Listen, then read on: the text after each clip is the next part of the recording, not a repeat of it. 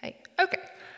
Hi. So this morning we're in Galatians chapter 4, verses 1 to 11. So if you're able, please stand and join me as we read God's word.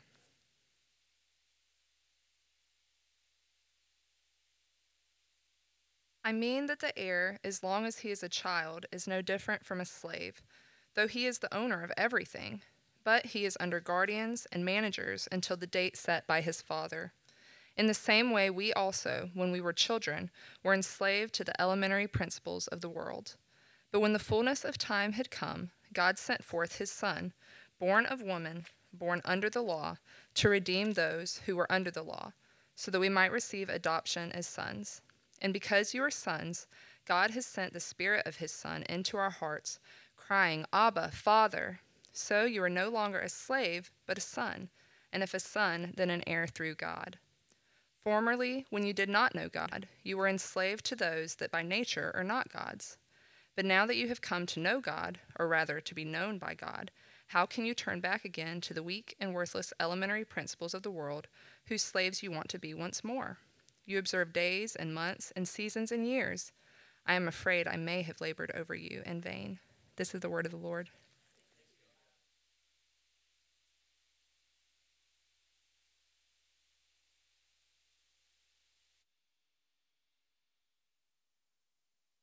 Sick, to be honest. So uh, I am thrilled to be with you this morning. I hope you're enjoying your Lord's Day already. Um, but this morning, as we have been, we're going to be taking up again um, the book of Galatians as we wrap up the final portion of our vision series. Um, we have we have addressed the going portion that we are called to be a going people. We have addressed the gathering portion that we are called to be a gathering people. Now we're addressing the teaching portion that we will teach through God's word and sort of modeling it by teaching through the book of Galatians. So, up until this point, I don't know what it feels like to you, but we've been spending a lot of time on the doctrine of justification by faith, right? Um, primarily because that is largely what Galatians addresses is this doctrine. That is the core of the book. And certainly the last 2 weeks the chapter 3, it is the essentially the only thing that Paul is focusing on in the text. It may feel like to you that we're sort of semi rehashing the same things week in, week out, saying it a different way. And that might feel puzzling to you as far as why we're doing that. Well, the reason why we're doing that is because that it, it seems that the Holy Spirit, through the Apostle Paul, was intentionally doing that to the Galatian people and then to us, so that we would continually see different aspects of this doctrine, so that we would continually see different elements involved with it and different applications of it. It's a bit like jewelry. If you've seen if you have uh, any rings with jewelry or earrings, necklaces, if you have any types of jewelry, sometimes watches with precious stones in them, you know that if you look at it one way, you see the beauty of you see the beauty of it, but if you turn it a slightly different way in the light, you see different facets, you see different aspects. In the case of diamonds, they call that fire, right? The, the fire shows itself in different ways as you turn the facets to the light. And I think that what's happening is, is this is working the same way, that we are seeing different aspects of the beauty because Paul, the Holy Spirit through Paul, excuse me, is holding out this, this promise of justification by faith. And he's wanting the Galatian people, and, and by extension through time, us, to see the beauty of justification by faith in Christ alone so that we will continually see, oh, wow, it's that. Oh, and it's that. Oh, and it's that. Oh, and it's that. The ultimate reason so that the last verse that we read will not be true of us, so that the labor that has been made will not be in vain, that it will not be wasted. So this morning, that's, that's why the title. We talked last week about the inheritance that we received um, the promise of the coming inheritance Scott talked about. Understand and then don't waste the inheritance that has been given to us. Now, when we started a couple of weeks ago in chapter three, Chris went through and talked about the, the beginning layers that no one is justified by the law. Everyone is always justified by faith. He goes back to Abraham and says Abraham was justified by faith. And by and then by extension other faithful Israelites, other Hebrews through the centuries. And then not only not only the Jewish people were justified by faith, but also the Gentiles, the Galatians themselves who received it have received the message by faith and been justified by it. Last week, Scott focused on, on the way that not only are we justified by faith, but that this was always the plan. This was always the thing. That, first of all, there was the, the priority of promise, that the promise was always justification by faith because before the law came, there was the promise to Abraham. And then not only that, but the law itself was pointing us to the promise because nobody can keep the law perfectly. So we needed the promise of justification by faith. And that then there is a promise that those who are justified by faith receive an inheritance from God as children. Now we're going to turn our attention to what that inheritance means, what it means to become children of God. There is still sort of a, a, layering on effect though. So I understand it's a little it's a little puzzling that he's going to keep using similar language to the previous text. He uses the the the language of slavery, of sonship, and of um, and also of the the caretakers, the guardians. But he uses it in slightly different ways than in the last section of the text. So, first, let's look at how we are or how we have been awaiting the promised inheritance. In the first three, the, the first three verses of chapter four, he says, I mean this, that the heir, as long as he is a child, is no different from slave, though he is the owner of everything, but he is under guardians and managers until the date set by his father. In the same way, we also, when we were children, were enslaved to the elementary principles of this world. So he's already talked about the fact of the, the difference, the law being used as something that we are enslaved to, and also something that we are guarded by.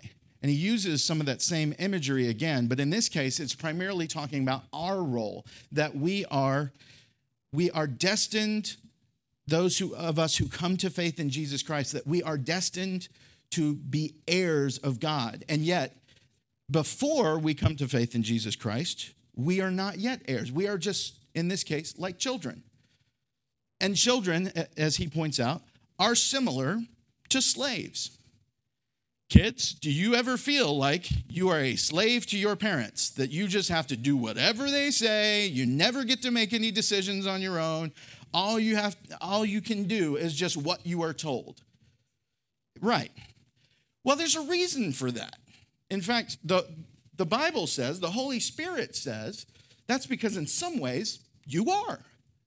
That's not a mean thing. It's simply saying that as children, there is an aspect to where your life is similar to that of a servant, of a slave. The, but what it uses here is interesting. We're going to do a little bit of Greek study this morning, so bear, so bear with me. I hope you'll enjoy it. So, when he says that a child while he is, before he is of age, is like a slave, even though he is a master of everything. There's two words there. The Greek uses the word doulos, which is, which is the classic term for servant or slave. It also uses the word kurios, which is the, the consistent word for master, owner, lord. Now, this stands out, one, because kurios is oftentimes in other circumstances the term that's used for for Christ, that he is the master of everything, that he is the Lord of everything. It's not the same one that we use when we're talking about Yahweh, when we're talking about the Lord, all caps, but it is frequently used of him. It is, it is a term of ownership and authority. There's no question. In the original Greek, though, those two words, doulos and kurios, are right next to each other. We have the English gap between the two because they're looking, they're trying to give us English phrasing. But in Greek, they are exactly next to each other because it is supposed to stand that you are both a slave and a master. It stands out with such seeming contradiction. So maybe a better way to read it in English might be, uh, excuse me, that is no different from a slave, owner, or master, though he is. Does that make sense? That as far as the Greek goes, they would be together in that in that kind of a form. So it's supposed to stand out to us. And the reason for that is because there's time involved. There is a process involved. He uses in chapter 3, he uses the law as a guardian, as an overseer. He also uses the law as a guardian, as an overseer here in chapter 4, but he uses it in, with slightly different language to, to denote different things. In chapter 3, we use the, we use the term uh, pedagogos, from which we get pedagogy, teaching, all things related to the process of education. So the law is to be our educator, is to be our trainer. It teaches us the truth of morality. It teaches us the truth of who God is and our responsibility to Him. Ultimately, it teaches us our failure to meet His standard because we are sinful creatures and in need of a Savior. In chapter four, he uses two other terms. The times when it talks about guardians and managers, it uses epitropos or oikonomos. Those two things have a different connotation. They are used to describe things like household managers, caretakers, uh, account managers in a business setting. So their purpose is to shepherd and steward the, the inheritance, to shepherd and steward the property, the money, all the things that belong to the family as a whole. And their, pur- their purpose is to hold on to those things and take care of those things until the time when a child is of age. In Greco Roman society, there wasn't a fixed date for that it could be somewhere between it, it, a lot of times they say it, that at that point in time it went between 20 and 25 years. But ultimately what would happen is that those who were in charge of the child determined they had gained maturity enough to where they weren't going to waste the inheritance that they were being given and then they put them in charge over those things. But prior to that those caretakers those managers their job was to teach life lessons Kids, that's what your parents are doing. When you feel like a slave, what's actually happening is they're teaching you how to treat other people. They're teaching you how to work hard. They're teaching you how to understand the value of those things so that someday they are preparing you for someday when you reach adulthood, they that they will be able to entrust you to do those things on your own. To receive those things on your own. In the same way, what we're being what, what's being described to us is that the child is both servant and master, but he doesn't get to receive the rights of a master until he reaches a point, until he transitions to a point of maturity where he is able to move on to that step and take responsibility for himself. In the passage, it says, up until that point, he is enslaved to the elementary principles of this world. That's actually a term that gets used a lot um, extra biblically. And it's interesting because it became an idiom. The, the phrase um, became an idiom for all types of rote memorization, basic education. So th- the simple things like ABCs might be another way we could use it, um, or ABCs, one, two, threes, basic math, basic language skills rote memorization items. This is what Paul says the law is like. We are enslaved to these basic elements. The law is like that, where it gives us basic truth. All you can do is, all right, do this, do this, do this, do this. Sounds a lot like the Ten Commandments, doesn't it? There is a rigidity to it. And yet, what is coming is a time when we reach a certain point and are given something new. We reach by the, by the illustration here, the age of majority, where we are able to receive and enjoy the blessings of our inheritance without need of a rigid law in this way. How does that happen?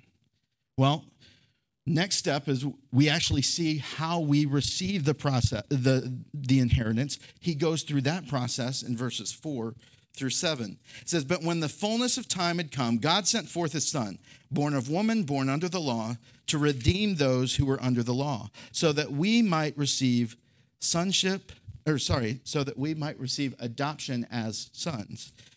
And because you are sons, God has sent forth the Spirit of His Son into our hearts, crying, Abba, Father. So you are no longer a slave, but a son. And if a son, then an heir through God. So he's described what it's like when you are a child before you reach that point where you become a full adult and therefore an heir. Now he describes how that process takes place in, in the matter of Christianity. And this is really a microcosm of the gospel message itself. It's, it's a tiny little gospel capsule that gives you everything that you need to know in just a couple of verses. But it is interesting that he uses the phrase at the start of it, the fullness of time. Think about it. He's, he's talked about the transition from a child to an adult. Before that, in chapter three, he's talked about the promise that was given centuries ago to Abraham, there is a there is a shepherding aspect in this that God is saying there is a time process to when this happens for us.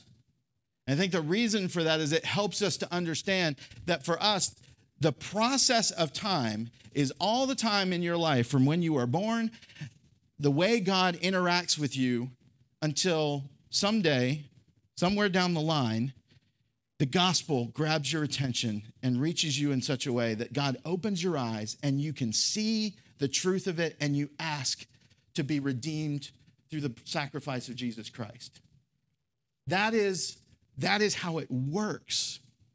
It is not an instantaneous thing, it has been centuries in the making, and it's years in the making for us. And yet, that's the moment where we receive the inheritance. And the gospel capsule looks like this in verses four and five. He said, In the fullness of time, God sent forth his son, born of woman, born under the law, to redeem those who were under the law. Like I said, that tells us everything that is necessary for the gospel. He sent forth his son. God sent forth his son. That establishes Jesus' divinity, right? That he is not somebody who existed the moment that he was born or the moment that he was conceived. Instead, he was pre existing before the fullness of time. And when the fullness of time came, God sent him. He was born of a woman, appearing, establishes his humanity, that he came from a woman. So he wasn't just God appearing on earth, he wasn't just God appearing as a man. No, he was conceived, went to term, roughly nine months, afterwards. His mom went through all the normal pregnancy things. His body grew in the normal pregnancy fashion. And then he was born of a woman. His humanity is without doubt. He was flesh and blood as we are, born under the law. So, because he was born into a Jewish family, he had God's law. It was established that he was required to keep all of God's law that had been given through Moses. So, as as a man born, he has to keep the law to be righteous in the eyes of God. As the Son of God, he is fully capable of doing that and is the only person fully capable of doing that. Born to redeem those who are under the law. So because he is man, he can keep it, or, or he is able to keep it and establish human righteousness. Because he is God, he is capable of actually accomplishing it. But then, because he is God and man, he is able to die as a sacrifice, as a righteous sacrifice, not deserving death himself, but instead dying for someone else. As a man, he can do that. As God, his blood, his death is infinitely valuable, just as God himself is an infinite being. It is infinitely valuable and therefore can cover not just his, not just one person's sin, but a host of other people, so that all who trust in him can be redeemed. And through that, making us children of God. The word there is sons. I hope I don't need to say it, but I also don't want to neglect the fact that sons and daughters, right? That is a that is a masculine universal noun. They're using sons to reflect all humanity, uh, all, all types of people. So men and women both, to make us sons and daughters, and with that, heirs. There's a couple of things in my study that jumped out at me as far as ways this, this satisfies and fulfills the ancient desires that God had set. One of them is found in Deuteronomy uh, chapter 5, verse 29. I want you to hear this. This is so Deuteronomy is is the book that is referred to as second law, right? So it is it is after Leviticus. It is a re- recapitulation of God giving the law to his people. But he says this fairly early in the book.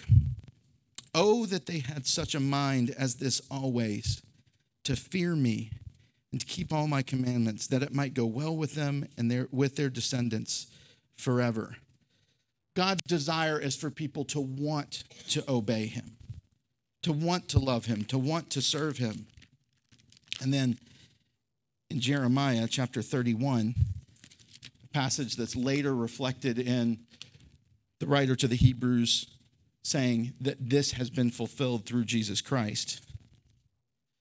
Jeremiah 31 31, he says, Behold, the days are coming, declares the Lord, when I will make a new covenant with the house of Israel and the house of Judah, not like the covenant that I made with their fathers on the day when I took them by the hand to bring them out of the land of Egypt, my covenant that they broke. Though I was their husband, declares the Lord. But this is the covenant that I will make with the house of Israel after those days, declares the Lord. I will put my law within them and I will write it on their hearts, and I will be their God, and they shall be my people. And no longer shall each one teach his neighbor and each his brother, saying, Know the Lord, for they shall all know me. From the least of them to the greatest, declares the Lord, for I will forgive their iniquity, and I will remember their sins no more. That just that passage stood out as, oh my word, this is exactly what it's talking about. This is this is the promise that that Paul is saying has been fulfilled in Christ. That we are now, as we come to faith in Jesus Christ, we are made sons and daughters, and with that, full heirs. So now that that has happened, because you are sons, God has sent the Spirit of His Son into our hearts, crying, Abba, Father. So you are no longer a slave, but a son, and if a son, then an heir through God. God promises the inheritance is finally arrived at the time that we accept Jesus Christ and his sacrifice on our behalf. Because the Holy Spirit is present with us. That is the biggest part of the inheritance as children of God is we are no longer separated from him through our sin. Now we are we have access to him and specifically God is with us. The Holy Spirit indwells us. That is the one who then gives us a means of obeying him without rigid adherence to an external law. We now have a law that is within our hearts and that continues to, to shepherd us as we grow through the knowledge of the word. We have his we have presence to, and, and access to him where we can go and use that intimate term, Abba, which is the equivalent of saying daddy, that we have, we have access at any time, any place, just like a little child, to come and talk to him, to speak with him, to interact with him in a way that nobody ever did prior to Christ coming. Now, with all that in mind, Paul turns his attention to saying, now, given what Jesus has accomplished for you, Galatians, and then given what Jesus has accomplished for you, Remedy, is that really something you want to leave and return to what you had before, to return to the bondage that you have before? So he's, he says, Formerly, when you did not know God, you were enslaved to those by nature, who by nature are not gods. But now that you have come to know God, or rather to be known by God, how can you turn back again to the weak and worthless elementary principles of the world, whose slaves you want to be once more? You observe days and months and seasons and years. I'm afraid that I may have labored over you in vain. So he calls out to the fact that the, Galatians are returning, actually, even though the Judaizers have come in and they've said, you don't just need faith in Christ, that's good, but you need faith in Christ plus acceptance of the Jewish law, especially circumcision. And, and Paul is saying, guys, you, you were saved out of dead religion before. You were redeemed from dead religion. You know what dead religious ritual looks like because you serve presumably something within the Greco-Roman pantheon of gods. They, they, had, they had plenty of gods. They had a multitude of gods that were worshiped. But as he says, they were no, they were not actually gods at all by nature. They were things made of human hands and continued on by human will, not by actual life that they have. And they, they knew what all of those things were like.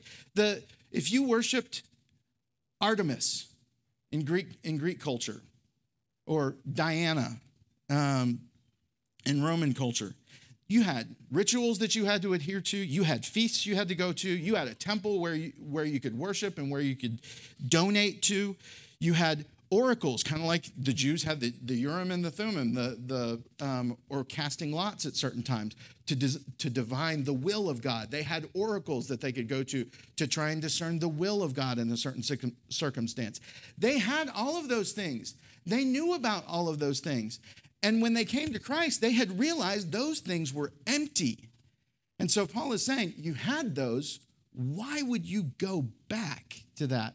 Why would you enslave yourselves? Establish Christ has fulfilled the law. Christ has satisfied the law. The law is no longer necessary. At this point, the law, the Mosaic law that was given is now empty and vain if you think this is somehow going to justify you. So why go back to what you already decided was broken and empty? And the same thing is true for us. Why on earth would anybody ever go back? I don't know what you guys have in your past experience, but my first job, I worked at a uh, at a grocery store for a few years when I was when I was a teenager. Uh, maybe you had some sort of entry level job like that. Maybe you've ground on even much longer than that in kind of what we might call a dead end job. But you know what more of a menial type job looks like. Can you imagine being gifted or winning somehow $100 million, and you have all of that wealth that has totally transformed your life, and then going, I think I'm going to go back to work. Uh, even if you enjoy your job now, wouldn't you want, like at that point, you have the luxury of, p- of picking up a job, looking for a job or a service if you want to start volunteering that totally fulfill like just meets the kind of person that you are. You can do anything you want at that point. Why would you go back to something that that you just had to grind on with? It makes no sense. And that's that is exactly what Paul is saying. Kids, I want to be very careful because I don't use this term lightly. And, and I know we teach you not to use the word, not to throw around the word stupid a lot, right? But Paul is saying, look, if you were to want to go back to that, that is stupid. That is idiotic. That is the that is the height of foolishness. I mean, earlier in earlier in, in the book, he has already said, How are you like, are you so foolish that you think this is this is a benefit to you? And then later on, how again are you so foolish?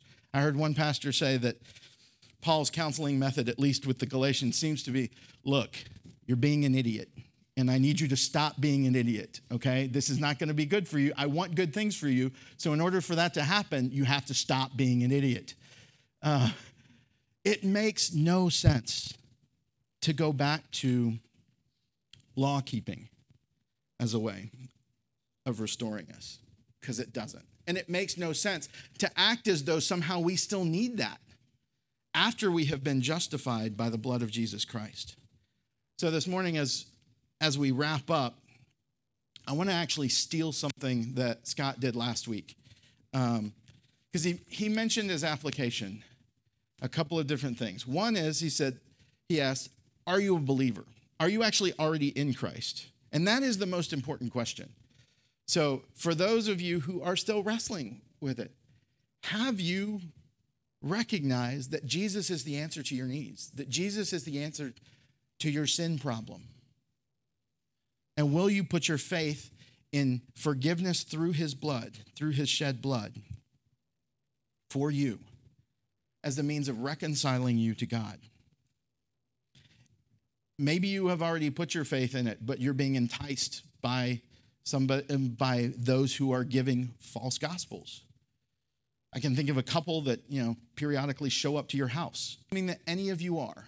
But if you are, recommit yourself.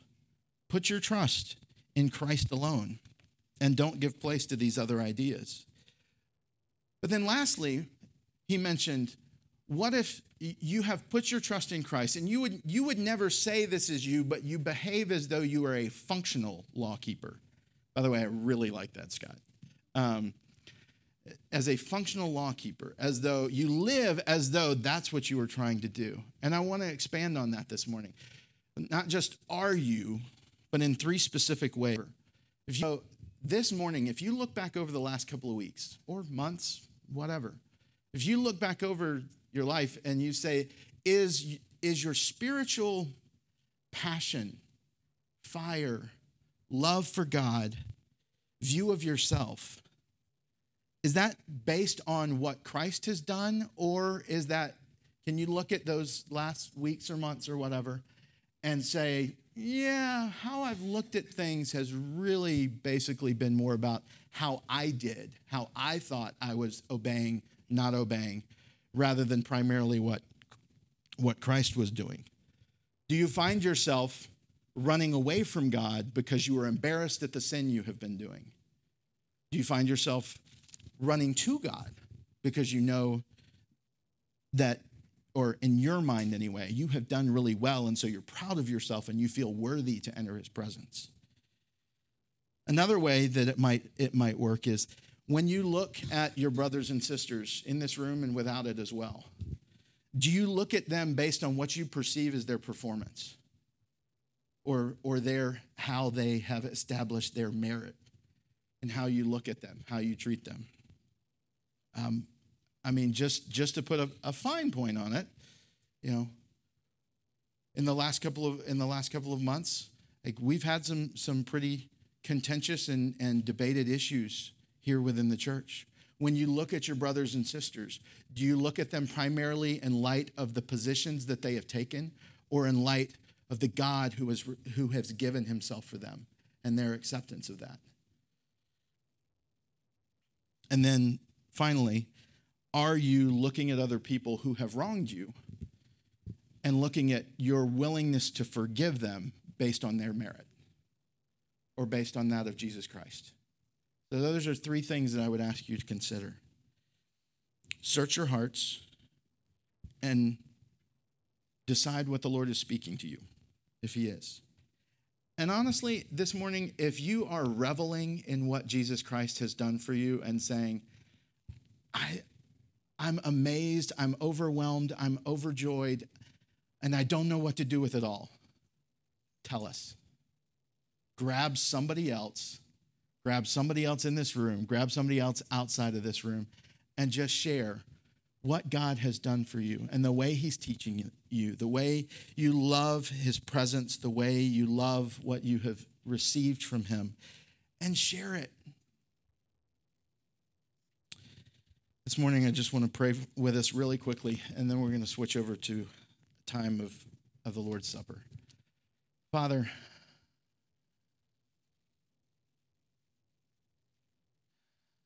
It is mind boggling that you would call me a friend, much less a child. I am so grateful that you sent Jesus to be my righteousness and the righteousness available to everyone who is in this room. And I pray that you would, even as, as we prayed for the people of Tajikistan, that you would root us so deeply in Christ as what we need, that we would run to him. For those who haven't trusted him yet for salvation, that they would run to him for the, their salvation.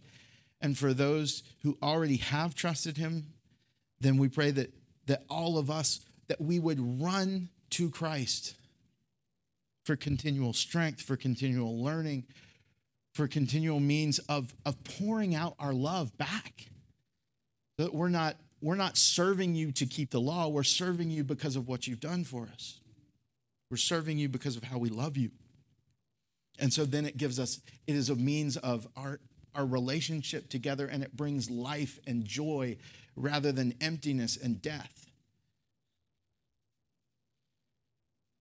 God, it is so easy for us to try and smuggle back our righteousness into it, to try and start doing things that let us seemingly let us seemingly self atone so that then we can be proud of what we have done.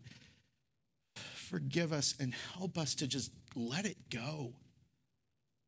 To let go the illusion of being sufficient for you and instead accept the joy of being your children called by you because of the sufficiency of Jesus Christ. We ask that you would continually teach that to our hearts. In Jesus' name and for the glory of the triune God. Amen.